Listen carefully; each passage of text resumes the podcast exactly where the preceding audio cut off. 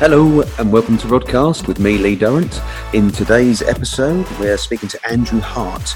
Uh, Andrew is uh, number 202 on the planet for certified technical architect, and um, actually, his um, his story is really interesting in that he's um, he, he, got to become a certified technical architect in about two years, two and a half years from from not knowing much about Salesforce to being a CTA. Uh, unbelievable story. Uh, also, he ended up working at Salesforce, um, and part of his role there was being on the panel for uh, aspiring technical architects. So that's quite an interesting story. So this is his career uh, conversation. I hope you enjoy it.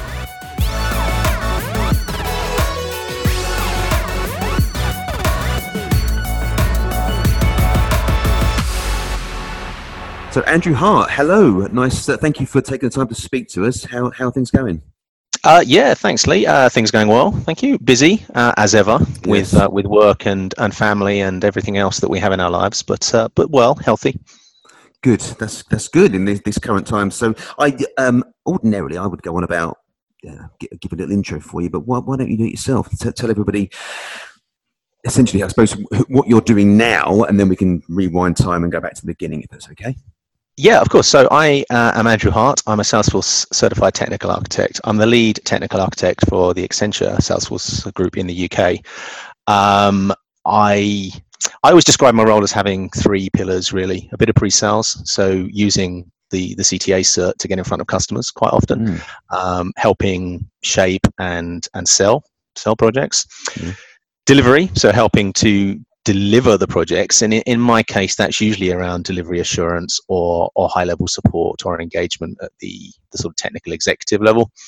And the final bit is um, team development. So looking after uh, those who I consider, you know, in my care, uh, and that's that's the technical team for the most part.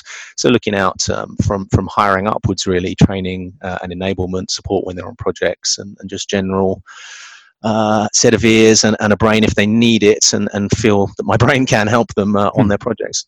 So there's a lot. There's a lot to what you're doing, obviously, and it's been a it's been a wild ride. I, I think. Because uh, correct me if I'm wrong. Go back to the beginning. When I say the beginning, I kind of mean slightly before Salesforce. Because um, again, please tell me if I'm mistaken here. But is it fair to say that your you know, you, your background didn't necessarily lend to being what people would associate with a CTA, a sort of a, a technical architect. Is that am I right with that?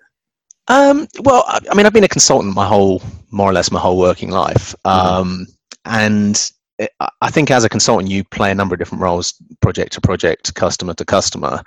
I've never been, you know, I'm not a classic TA path in that if you think computer science degree, software mm. engineering, you know, product development uh, type background, but I've always been technically leaning. Um, but I very much feel that technology is an enabler for solving problems, right? It should be business led, and that starts with conversations. So I've always approached my role uh, in in that that way. I encourage you know TAs that I work with to to work in that way uh, as well. It's you know we are never in the consultancy space anyway. We're never just building a an, an academic technical solution. It's always solving um, business problems, and you know it can't be led by technology. And salesforce you see this in their go to market as well. It's all about business benefits and and uh, uh, kpis in, in either service or sales or whatever other clouds they're they're pitching. It's never just about look at this cool tech. It's always about mm. look at these problems it can solve. And and, and i've approached my career that way um, and, and actually acted on some advice I was given maybe 15 years ago from a manager I had at the time at, at Oracle, which was uh, you know we can offshore development we can offshore testing we can offshore a lot of things. We'll never offshore someone looking in the customer's eyes and, and asking what their problems are. You know there, there, always needs to be someone to have those conversations. And and uh, i wouldn't say I, it i wouldn't say that radically changed how i approached my, my job but it's always been at the back of my mind that uh, a lot of skills can be outsourced or, or sent elsewhere but but someone in the room to to really understand a customer is always going to be needed that leads me actually to what I was going to say because you you um, your pathway to Salesforce mm. for this podcast anyway at this stage this podcast is a little different to everyone else's I think because you were at Oracle for quite a long time nearly ten years weren't you yeah and actually I was a, a, a Siebel guy for a few years before that as well um, yeah when when you asked me about this I did say to you well I haven't been uh, you know working with Salesforce ten years yet, but um, well, yeah, we'll let you off that one because because your your rise to where you've got to is is really interesting, isn't it? Because so yeah, sorry, ten years at uh, nearly ten years at Oracle. So what? Ma- yeah. What, what so made, I, I, go on. Well, no, I, I mean, I, I went to Siebel as it was. Um, I'd been a, I was Siebel trained and I'd been working for small consultancies and I went to Siebel, which was the CRM mothership at, yeah. at the time, um, shortly before, about a year before that Siebel got uh, acquired by Oracle, um, which, to be honest, was a fairly uh, easy transition for us at, uh, at Siebel. I think it was more difficult for the Oracle CRM people when uh, mm. when Siebel arrived and you know that was where I, I cut my teeth on in, in terms of working for a big consultancy for doing big projects um, for te- technology as well to a certain extent. Um, but it was certainly where I, in, in those nine years, um, building on the, the few years I'd had before working with Siebel, that I, you know, moved up, moved up levels, and, uh, and by the time I left there, I was at the advisory architect level really. So um, Oracle had quite a similar model to to what Salesforce has in that whilst they do some some projects themselves, they actually were, were more comfortable putting architects into key customers. Mm. And I made the move to Salesforce. To be honest, I probably stayed at Oracle a little bit too long for my career, okay. um, but I was enjoying I was enjoying the work, and, and if if I'm totally honest with myself, I was very comfortable there um, yeah. in in every regard, and and I thought about leaving a few times and never quite quite pulled the trigger. Um, by the time I did, um, I got into Salesforce, you know, as I say, nearly seven years ago. So not early, early. I know you've had people on this this series who have been around for uh, in the Salesforce space for much longer than I have. But I feel I got in at a good time, and I got to go straight to Salesforce. So I, you know, I got to learn the the uh, the product very closely with the, the people who knew it the best at that time. And and obviously, uh, just going back a little bit. So, what after you mentioned being very comfortable and uh, thinking about leaving, but never quite making the, the leap, what was it then that that what happened? Were you, were you headhunted? Because obviously, there's a connection between Oracle. You know, Salesforce is born out of Oracle, if I'm not mistaken. Mm. So, yeah, was that an obvious move to make? What what made you then go? Do you know, I'm switching. Considering all your career been on that other C, you know, Siebel and Oracle, it was a big, mm. big decision to make, wasn't it? I guess. It, it was, but Salesforce was, as you say, had grown out of, of Siebel in some ways, and there was a lot of similarities in, in, in terms of how the, the Salesforce clouds were structured and how the Siebel product had been made. Siebel had never really made the move to the cloud. It had been a, you know, an ambition uh, for for a while, and Salesforce was there already. And mm. I, I, think even seven years ago, it was still very much an evolving uh, product and it was certainly nowhere um, compared to where it is today. But it was still this fully cloud-based, zero footprint um, uh, product that was going to be the next next phase. And I think we all recognised that Siebel was on the the downslope. Um, and there were quite a few people who made the move from from working with Siebel to working with Salesforce. For me, it was just it was the right time for a number of factors. Um, you know the, the projects I was getting, uh, the interest that I had in the platform uh, at that point, that I felt I'd probably hit a bit of a career dead end, or I wasn't uh, seeing the right prospects at Oracle, and that's that's not an indictment of Oracle. That's more an indictment of myself. Um, but yeah, a number of things just came together, and I was headhunted actually um, directly from from Salesforce, who have uh, in-house recruiters very flattering, I imagine. Yes, that's, that's brilliant. Oh, everyone loves being headhunted. Yeah, I mean, it, it is flattering, and we and we, we try and make out it's an inconvenience, and sometimes it can be, but it's incredibly flattering to be approached for, for any roles. Yeah. Yeah, of course. I, well, I imagine. So I'm skipping on a bit now. I imagine you get you get it a lot now as well. But uh, um, I, I, guess that's a, that's a conversation for in a minute. So so, so Salesforce in in in don't take wrong way, but in a relatively short period of time then at Salesforce, because you're only there sort of three, three and a half years, mm. going on your LinkedIn here. Um, what what was the first project you did, or what was the first you know bit of bit of work you did then on Salesforce? Uh, my first project was a service cloud implementation at a, uh, a global pharmaceutical company. Um, actually, one I'd worked at before um, in the Siebel in the Siebel years, uh-huh. and one I've worked at again since in the Salesforce years. Um, they're they're a big customer, lots of uh, lots of Salesforce instances, lots of projects going on. Um, and I joined a team that was mostly in flight. It was coming towards the end, if if I'm honest. Um, but I got to get hands on with some Visualforce, some Apex. I got to do a lot of clicking as well, um, and and ultimately help the the project through the test phase and, and, get it live. And yeah, it was it was good. And actually, it was at that point I'd done a lot of transition from Siebel to Salesforce. So learning the terminology differences, learning how Salesforce did things that I might have recognized from from the Siebel platform.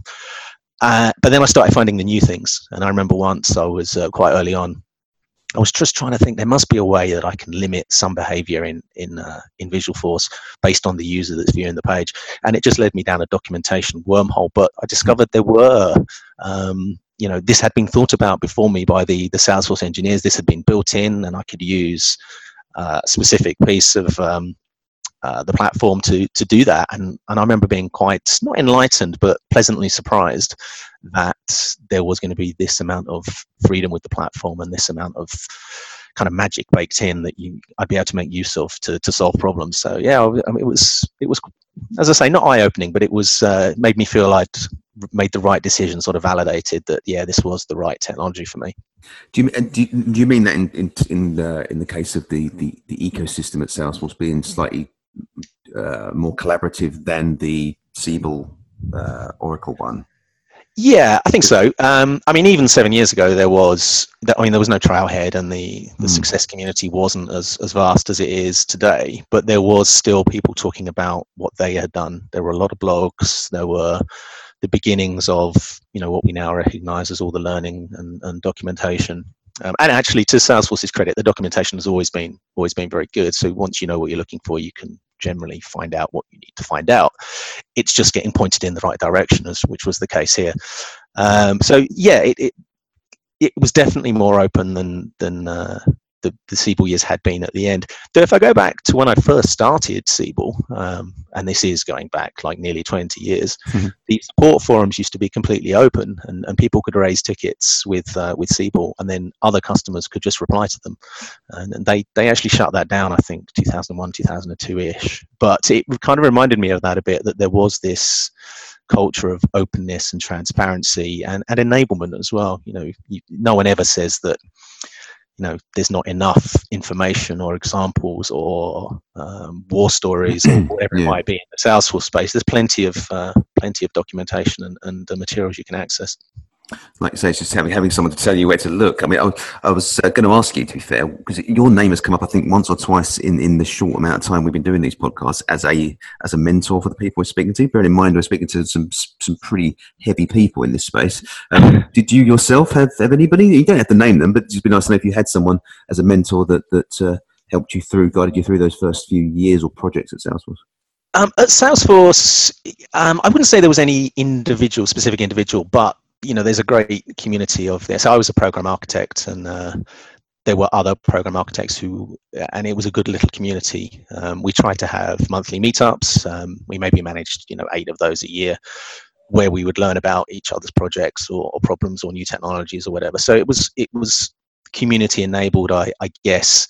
Um, but I wouldn't probably pick out any single one of them. I think there were different people I, I went to for different uh, different problems.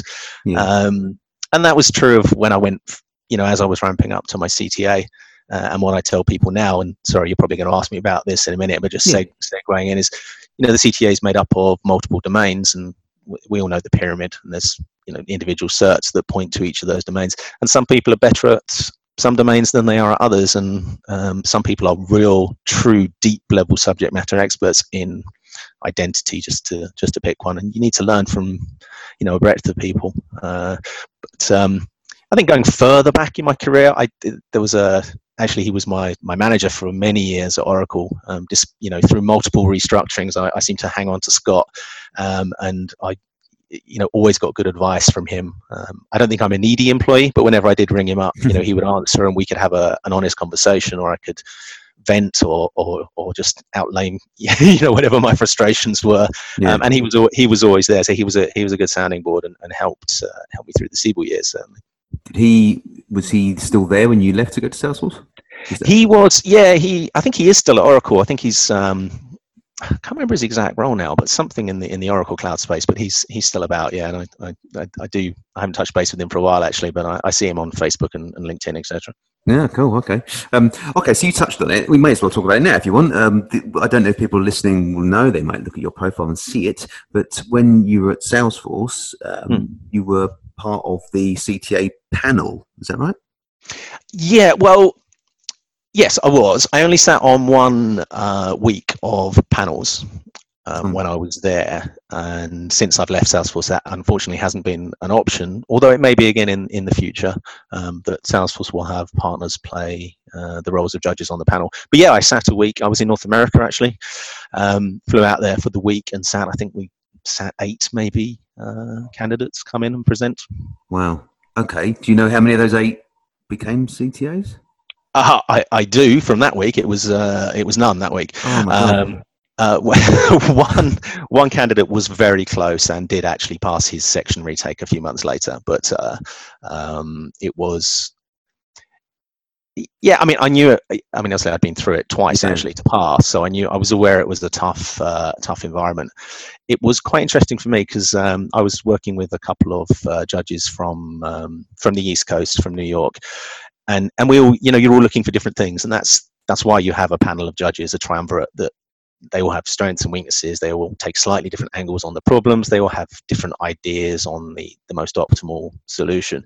But it was quite interesting still to be in that space and see their line of questionings and, and sort of get used to what they would look for.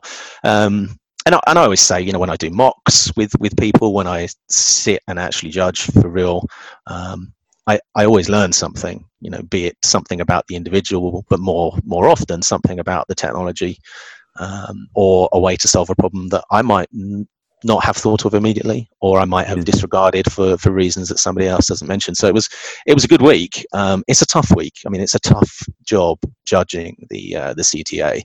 Um, don't get me wrong; it's pretty tough taking it as well. But you know, it's not easy.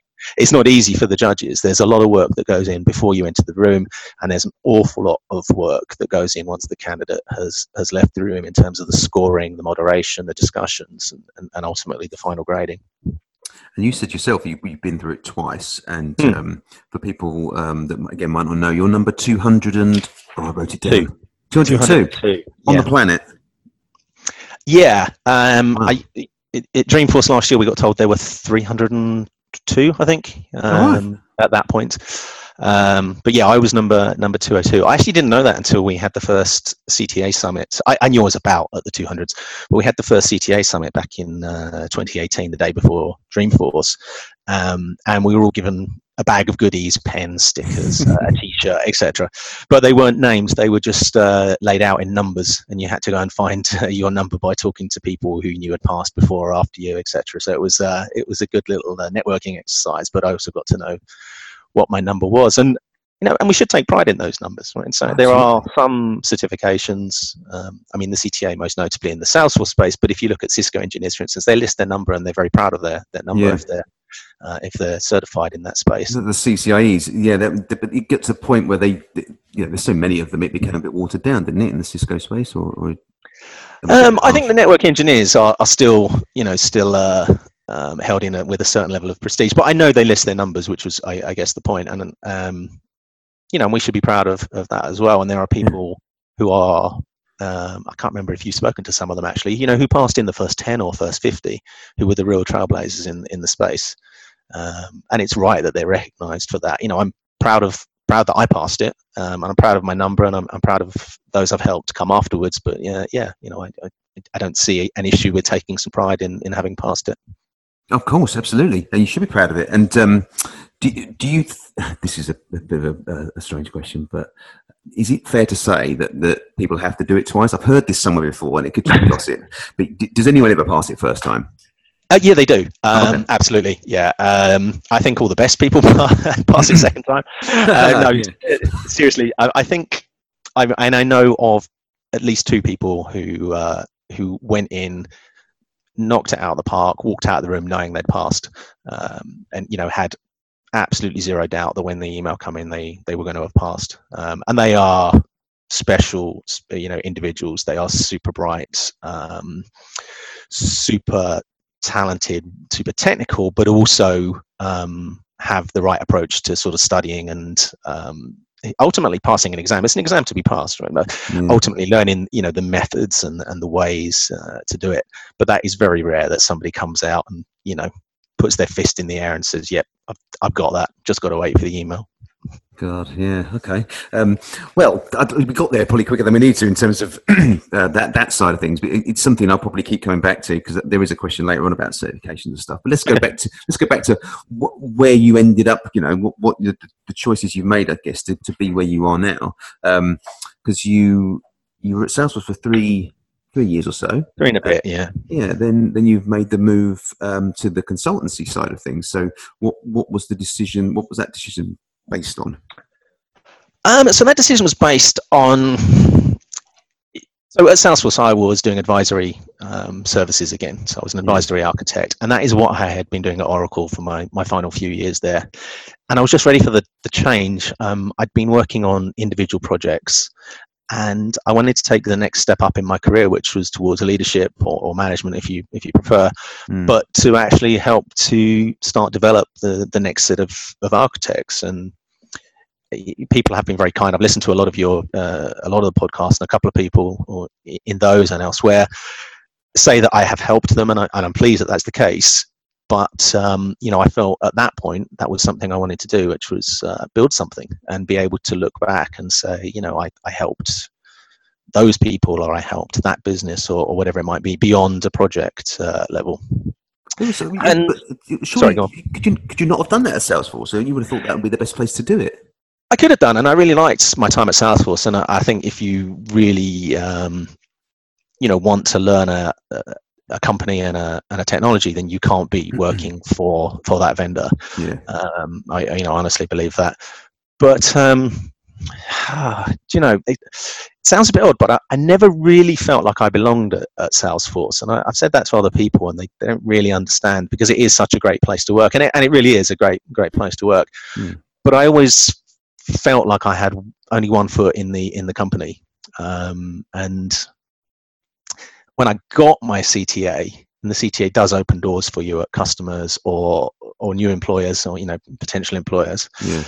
I thought, well, I'm going to have a look around and just just see what's about, and there would definitely have been a career for me uh, at, at, Salesforce, and, and I've seen that with um, you know my, my colleagues and my peers who are, are all doing very well, who are still there, and and the way the company's restructured over the last few years. But I also had a feeling that that actually I really like delivery, and Salesforce is a fantastic technology company, and they're a, they're a sales and marketing machine. But in terms of delivery, that was still happening um, at the partners at the GSIs in particular. Um, but for the for the global transformational projects, there's plenty of boutique and, and smaller consultancies um, that are doing excellent work in the delivery space. Um, but you know, for me, I wanted to see okay, what are these these big projects look like? Yeah, okay, that's cool. So, and then, so you now have the experience uh, of, of being at, at the mothership and uh, for a partner, for, for, for two, two very big partners. Um, so what is it? What's the sort of difference then, other than the opposite thing you said about the delivery rather than an advisory? But yeah, yeah.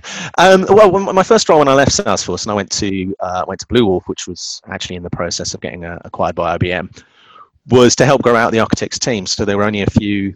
Um, only a few architects. There was good um, delivery experience within the company, and and it was well regarded.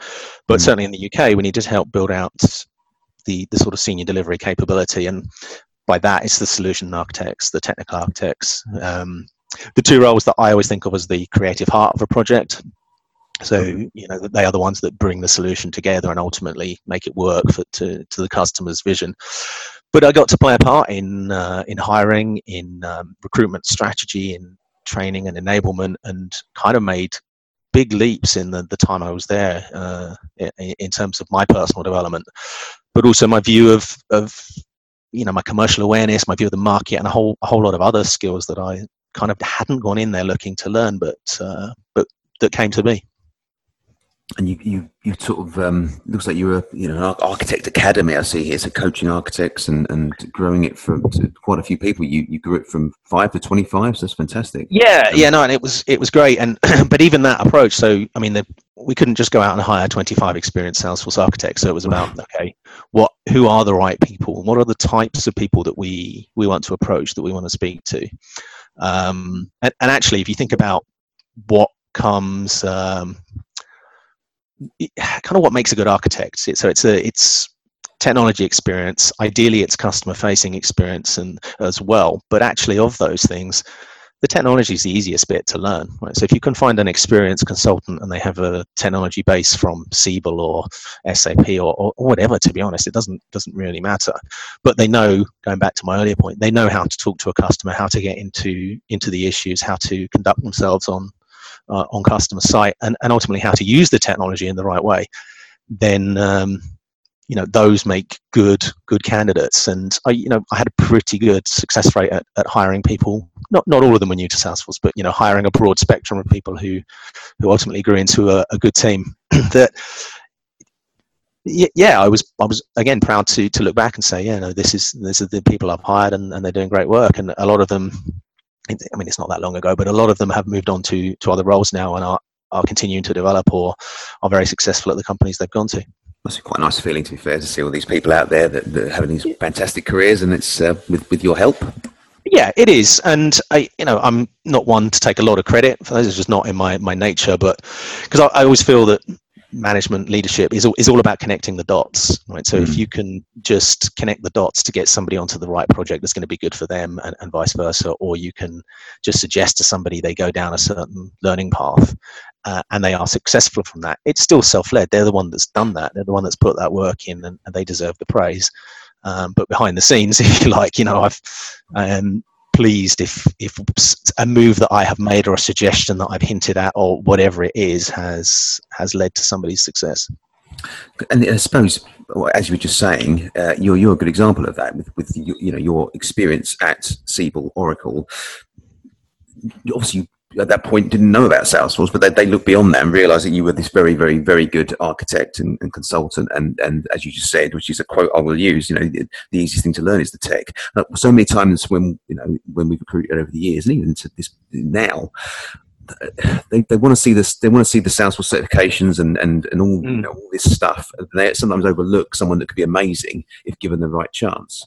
Um, still feel that that sometimes happens unfortunately. So um, it's quite refreshing to hear you say that you you look beyond that sometimes. Yeah, no, I definitely look beyond that, and I, actually it puts me, in, it reminds me of something that happened at that time. So when I was looking to leave um, I spoke to a number of companies, and I won't name them, but one company I spoke to, they were interested, but they felt they couldn't spend the time to to ramp me up on on the Salesforce technology, and and it's fine. It, panned out. I went elsewhere.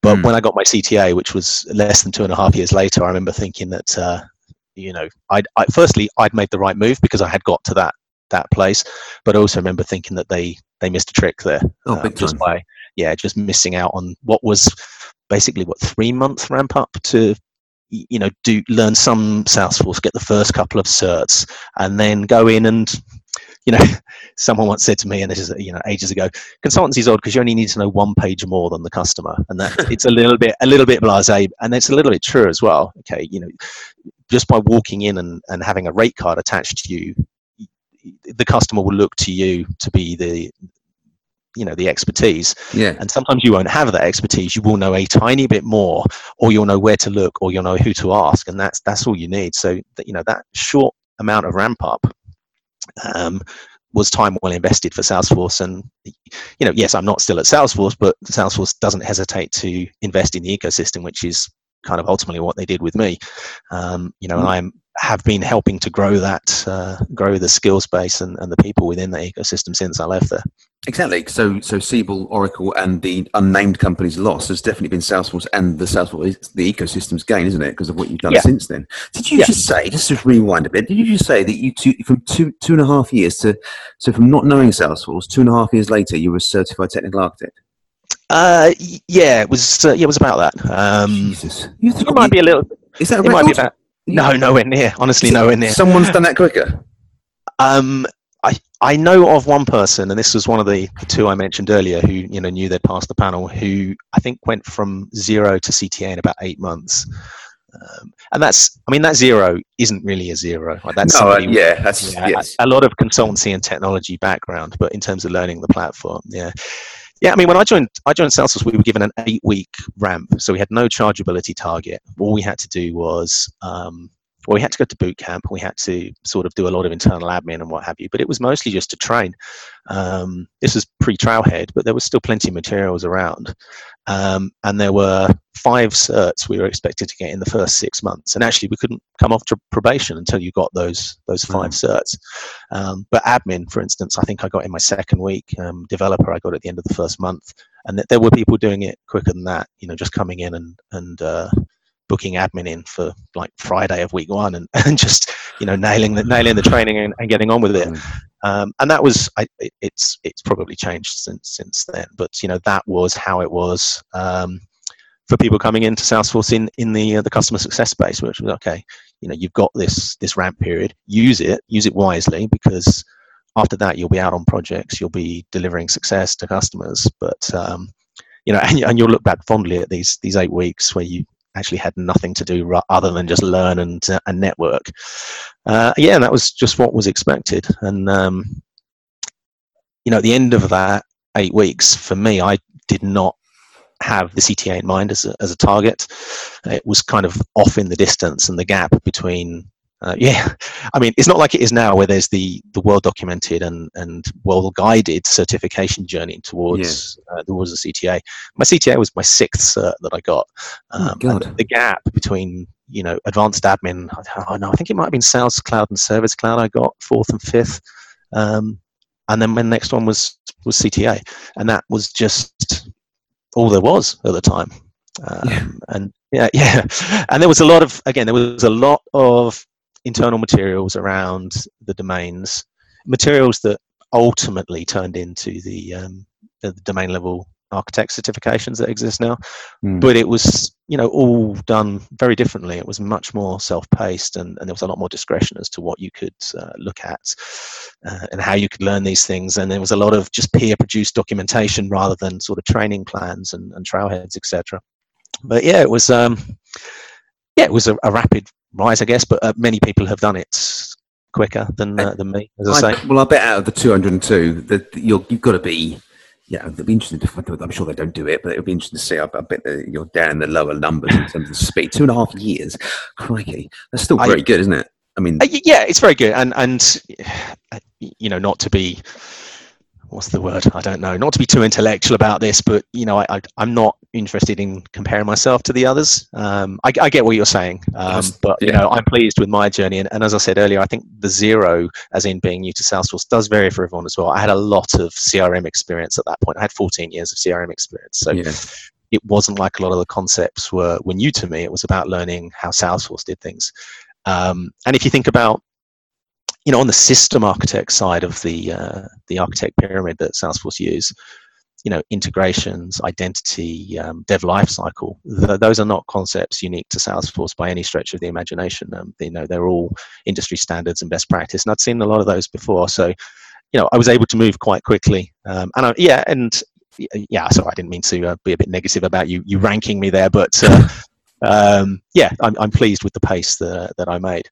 Um, it, you, uh, it's, it's, just the way it is these days as well, isn't it? You look at Trailhead. I can't remember the link, and I'll, I'll try and uh, share it afterwards. But you can go on the Trailhead sort of um, website, and, and, mm. and, people there is just this league table, isn't there, of people that have got the most Trailhead badges or most certifications, and uh, it's it, it, obviously changed a lot in in since you left Salesforce in that you can go on that and it's, it's you know you refresh it and someone jumps up a space because they've just got another badge or something. Uh, so so, yeah. so either, though you don't look at it that way, a lot of other people will look at it that way. Um, and, and, yeah, and I know Salesforce look at it as well in, in terms of the certs and the badges for how they value the partners. Um, yeah, and that's yeah, it, it is a reality um, that you know certs play a part in. Uh, in positioning individuals and, and also companies uh, in the broader sense.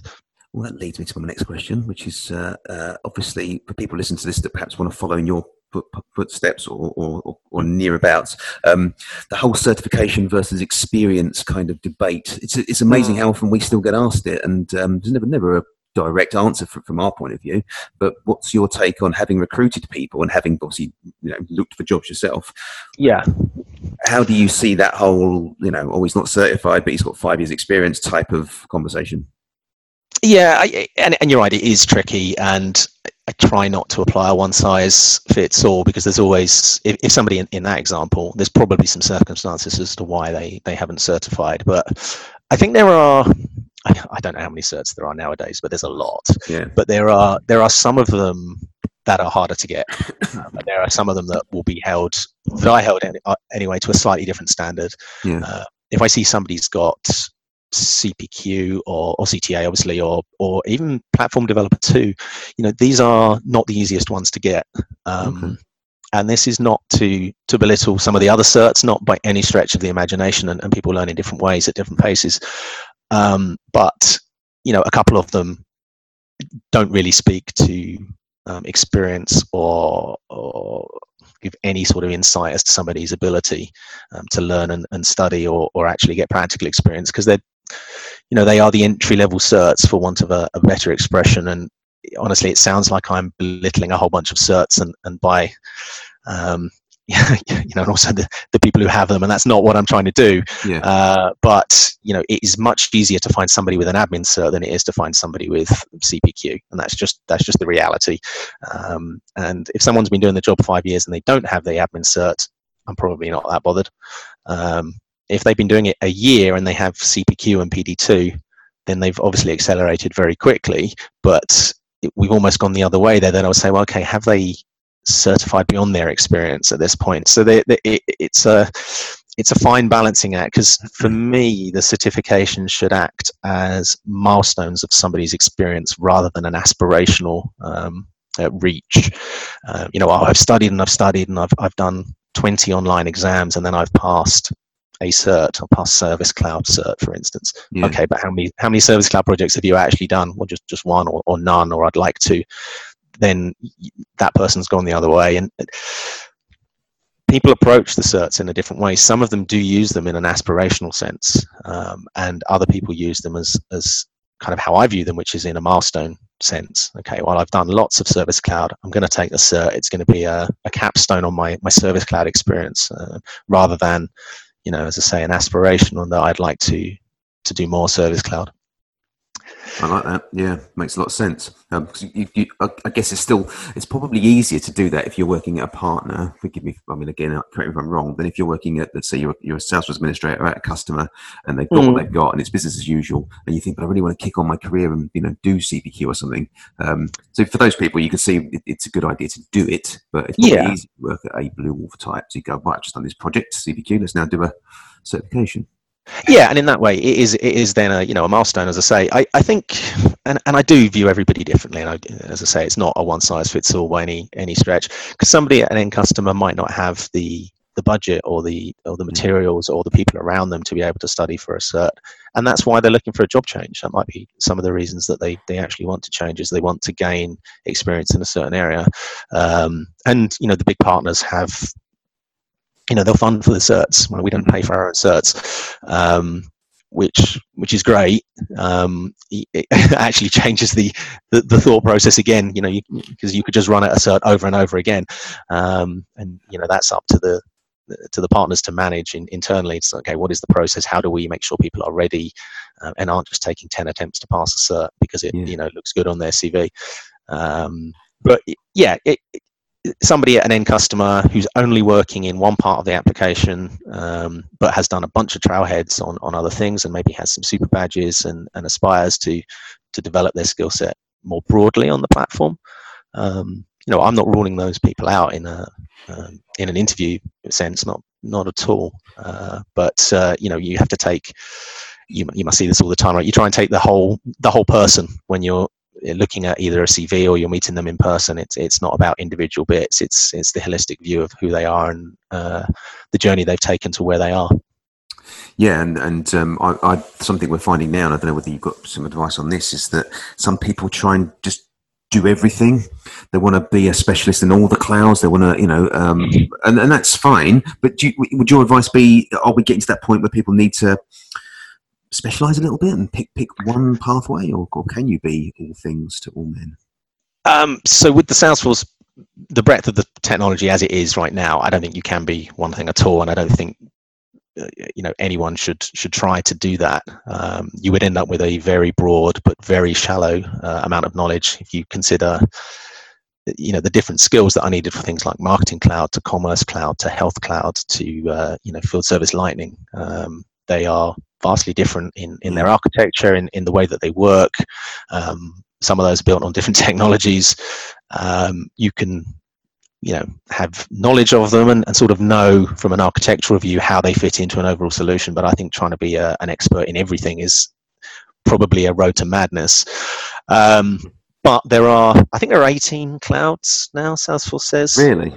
Yeah i, I seem to remember hearing that number. It, it's a you know about that and a lot of them are on the same platform. So you could say for instance you know service cloud health cloud and financial services cloud. Um, or health cloud and financial service cloud are they're not the same but there's a lot of similar concepts applied to them. Service is service whatever industry you're, you're working in.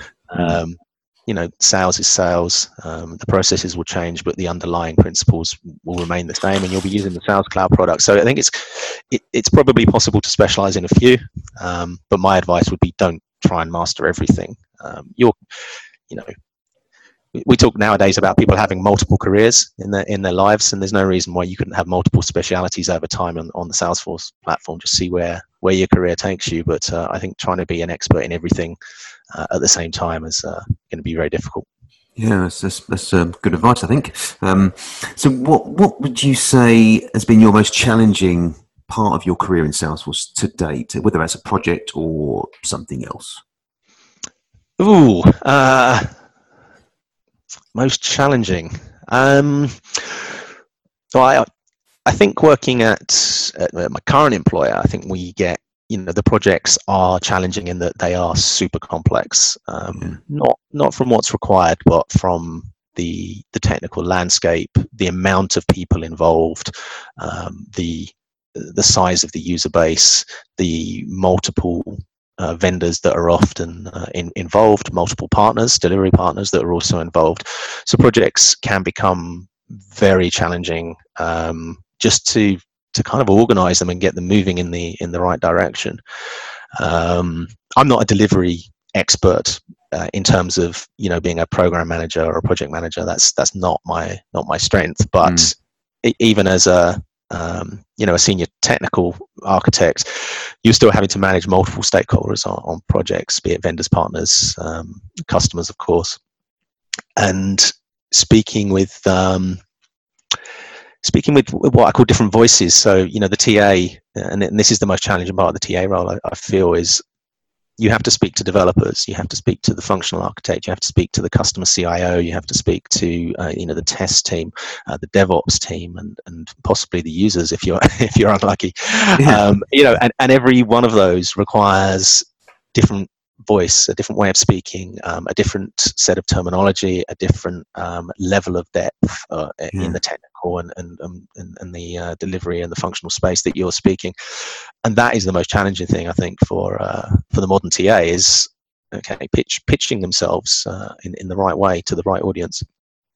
I can, I can imagine. Didn't really realize it was that that vast. And of course, you're talking language in terms of just the way the way a developer communicates versus the way uh, a functional person communicates. Not, not just, I am, yeah, not just, no, not, not just offshore and onshore stuff as well. I would imagine. No, no, no, absolutely. And, and obviously, being English, I'm very lazy about expecting everybody to to understand English. But no, you're right. It's the you know a developer um, you will speak at a different level of technical depth than you will mm. to a test lead or a, project manager or, or even the CIO, where you really elevate. Uh, yeah, that's that's what I mean. Yeah, no, that's that, that's a good one. Um, and um, what what would you say is your sort of favourite thing about the Sales about Salesforce, either as a platform or platforms, mm. or, or as an ecosystem, or, or a bit of both? Is this something that particularly makes you proud to be part of it? Um, yeah, a couple of things. I mean, I love the platform uh, from a technology point of view. Um, and one of the things I like is what a lot of people dislike is that there are limits and it is a platform. So you have to be creative and solve within the boundaries of, of what you're given. Mm. Um, it's not a case of just opening a, an IDE and having a white page and just writing a program. You are always within the context of whatever cloud you're you're working with. And I actually enjoy that. I think it brings out you know it really brings out the creativity in, in, in, myself and, and hopefully in others as well because you have got these boundaries uh, to work with. Um, i think on the ecosystem I don't think we've ever seen anything um, like the the Salesforce Ohana with any other technology. Um, sort of the, the passionate way that people are with the, the company and the and the, the technology, um, and the willingness we, we sort of touched on this earlier that, that people have to help one another. Yeah, uh, you know whatever the problem might be, um, you can if you just Google it, you're going to find pages and pages of people who've either done it before or who have ideas. Um, everyone will have an opinion um, on on Twitter or LinkedIn or wherever it is that you you discuss it, and and I think that's great. Um, I, I personally, with my certs, I'm always a little bit guarded about asking for help, and, and maybe I should be more open because uh, I, I, always get the feeling someone's going to say, "Well, surely you've done that before." Um, yeah. But you know, there are plenty, plenty out there, uh, and I think the final thing is about Salesforce as a company is that um, you know they are a company with uh, with a clear moral compass. I think they um, you know, ultimately they're responsible to their shareholders and they're looking to turn a profit, and I get that. But I also think that they will put their money where their mouth is. Sometimes you see them take um, ethical stands on on, on issues um, right across the board. Um, and, and you know Mark is very vocal in, in that regard, and the company follows his lead and has always done that. Um, right down to you know on the ground I, one of the things i used to like the most when i worked there was you know that, that we could take the the volunteer days that they issue mm-hmm. to all mm. employees and and to be honest i have these at my current company as well accenture does that um, but it was new to me at that point you know we could take i think it was six or seven days a year to just to go and you know, do just help people. And sometimes that was digging ditches or putting up fences. Um, sometimes it was helping uh, charities who were running Salesforce just just tweak their org, um, and you know that that kind of thing. But uh, so yeah, you asked me one thing, and I've given you three: one on the product, one That's on the company, and one on the one on the ecosystem. Even better, yeah. So, and um, uh, the I was going to ask about Accenture. You say that they also do that um, that, that model yeah. of volunteer. Did they do that before they were a Salesforce partner? I mean, do you know? I don't know. My feeling would be they probably did, but I honestly, I honestly don't know. I was just curious to see if it's you know if, if they're influencing those kind of companies. I know they influence the ecosystem in terms of partners, like you say. I think uh, I think Bluewolf has always done it, and uh, a lot of other partners we speak to, even small ones, even we do it. Um, you know, and we're just a recruitment company that happens to specialize the space, so we, we you know try and do it. We've, we've dug ditches and things, um, and and yeah, it's nice that that that, that filtrates down to the whole, you know, even even the, the little the little companies that are in, are in the ecosystem. So I think that's brilliant. Yeah, and I, I, guess one, and, and also they take it quite seriously. I had a um, an exchange with um, the Trailhead uh, leadership um, a, a, few months ago because I was doing a Trailhead on um, uh, unconscious bias, and it occurred to me that if this was the only source of education I got around unconscious bias, then Salesforce was in a very powerful position to sort of influence people with a, a way of thinking. Mm. And I and I kind of put this out there. I, well, no, my trail of thought then went, well, what if they accidentally got something wrong? Um, and thousands and thousands of people would learn this. And then my uh, my train of thought went, well, what if they deliberately did something wrong, uh, and they are in a an incredible position of power to be able to um, you know influence people's way of thinking. And I, I, just put this out as a train of thought on on Twitter, and uh, and they did respond and said, you know, we and, and basically spoke about the process and the guidelines that they have in place around. Um, when they put out some of the trailheads that aren't about the technology, that are about ways of thinking or ways of working or, or ethics or, or, whatever it is, that they take a massive amount of diligence to uh, get it right. And that's quite reassuring as well, because as you say, when they when Salesforce takes a position, a lot of other companies follow. Yeah. Um, and Salesforce takes that seriously. You know, they do take a, a moral and ethical stand on a lot of issues, um, and and wait for people to to follow. And that's that's doing good. That's you know, we've all seen Mark say it's technology for good, and you know, uh, that's that's a good thing. Right? That is is a positive thing, and I hope that as we move more into data analytics and, and AI and and sort of Pandora's box that of opportunities and uh, problems that that brings, that they continue to to take that ethical stance and and make sure that uh, data analysis is done in a in the right way that reflects the future rather than just reflects the past. And um, do, you, do you foresee a time where I didn't bring this up, but where Salesforce m- might sell to, to a bigger company, or if you know that's and if that if that is something you think might happen, is that something that concerns you?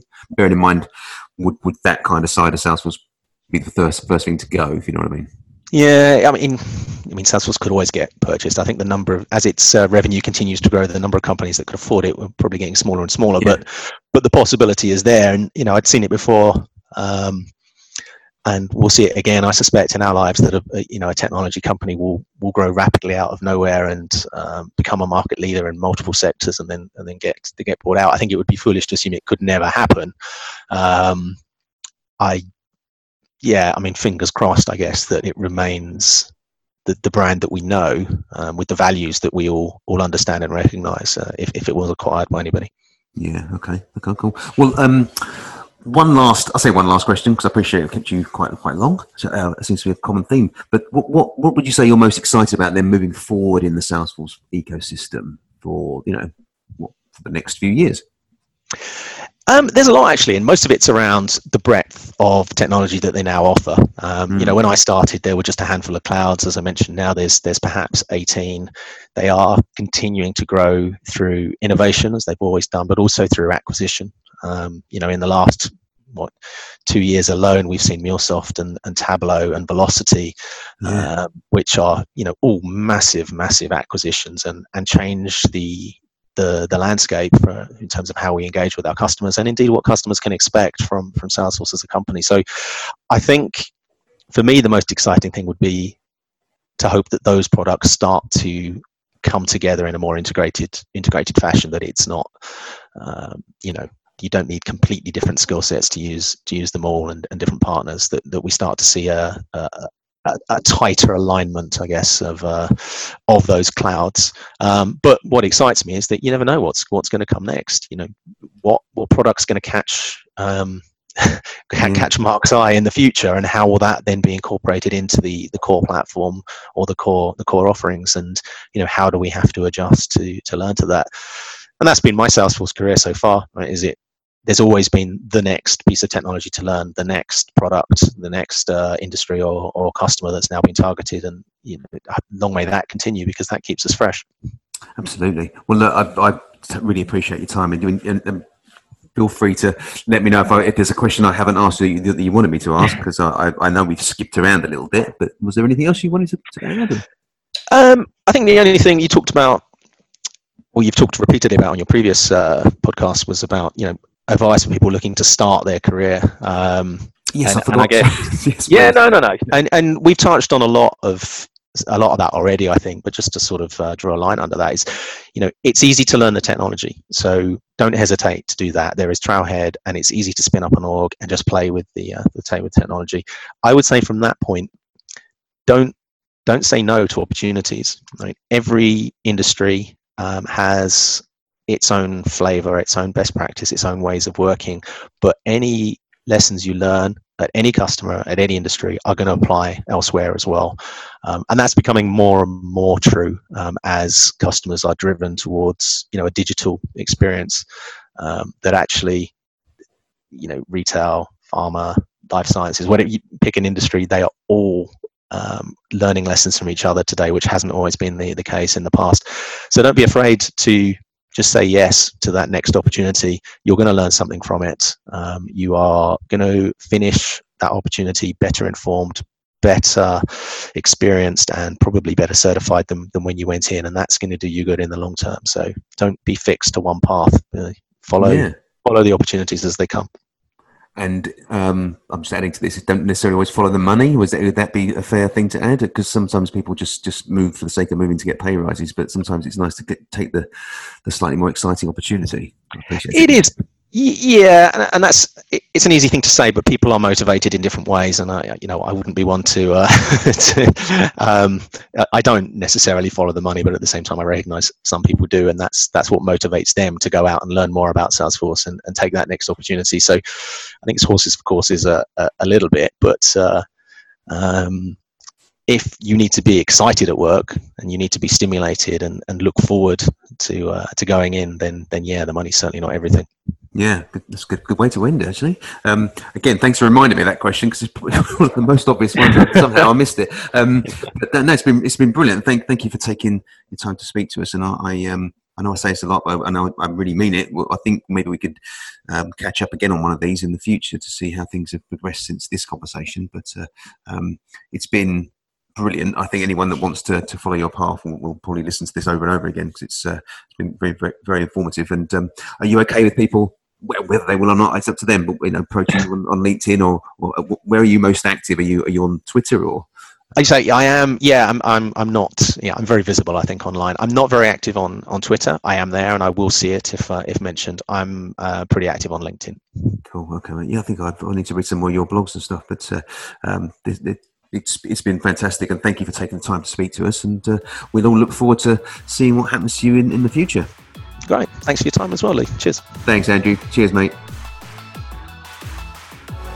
So, my thanks there to Andrew for sharing his career story with us, uh, career so far, of course. Hope you got a lot out of that. I think it was um, quite an insight into what it's like to, to rise through the ranks and become a CTA, and then also to be on the panel for uh, interviewing um, potential future CTAs as well. So all very good. Hope you enjoyed it. I will. I'll do the usual sharing stuff. So if you want to um, find Andrew on LinkedIn or, or wherever else um, he mentions, then then I'll get all the links up for you. So hope you enjoyed it, guys, and see you again next time.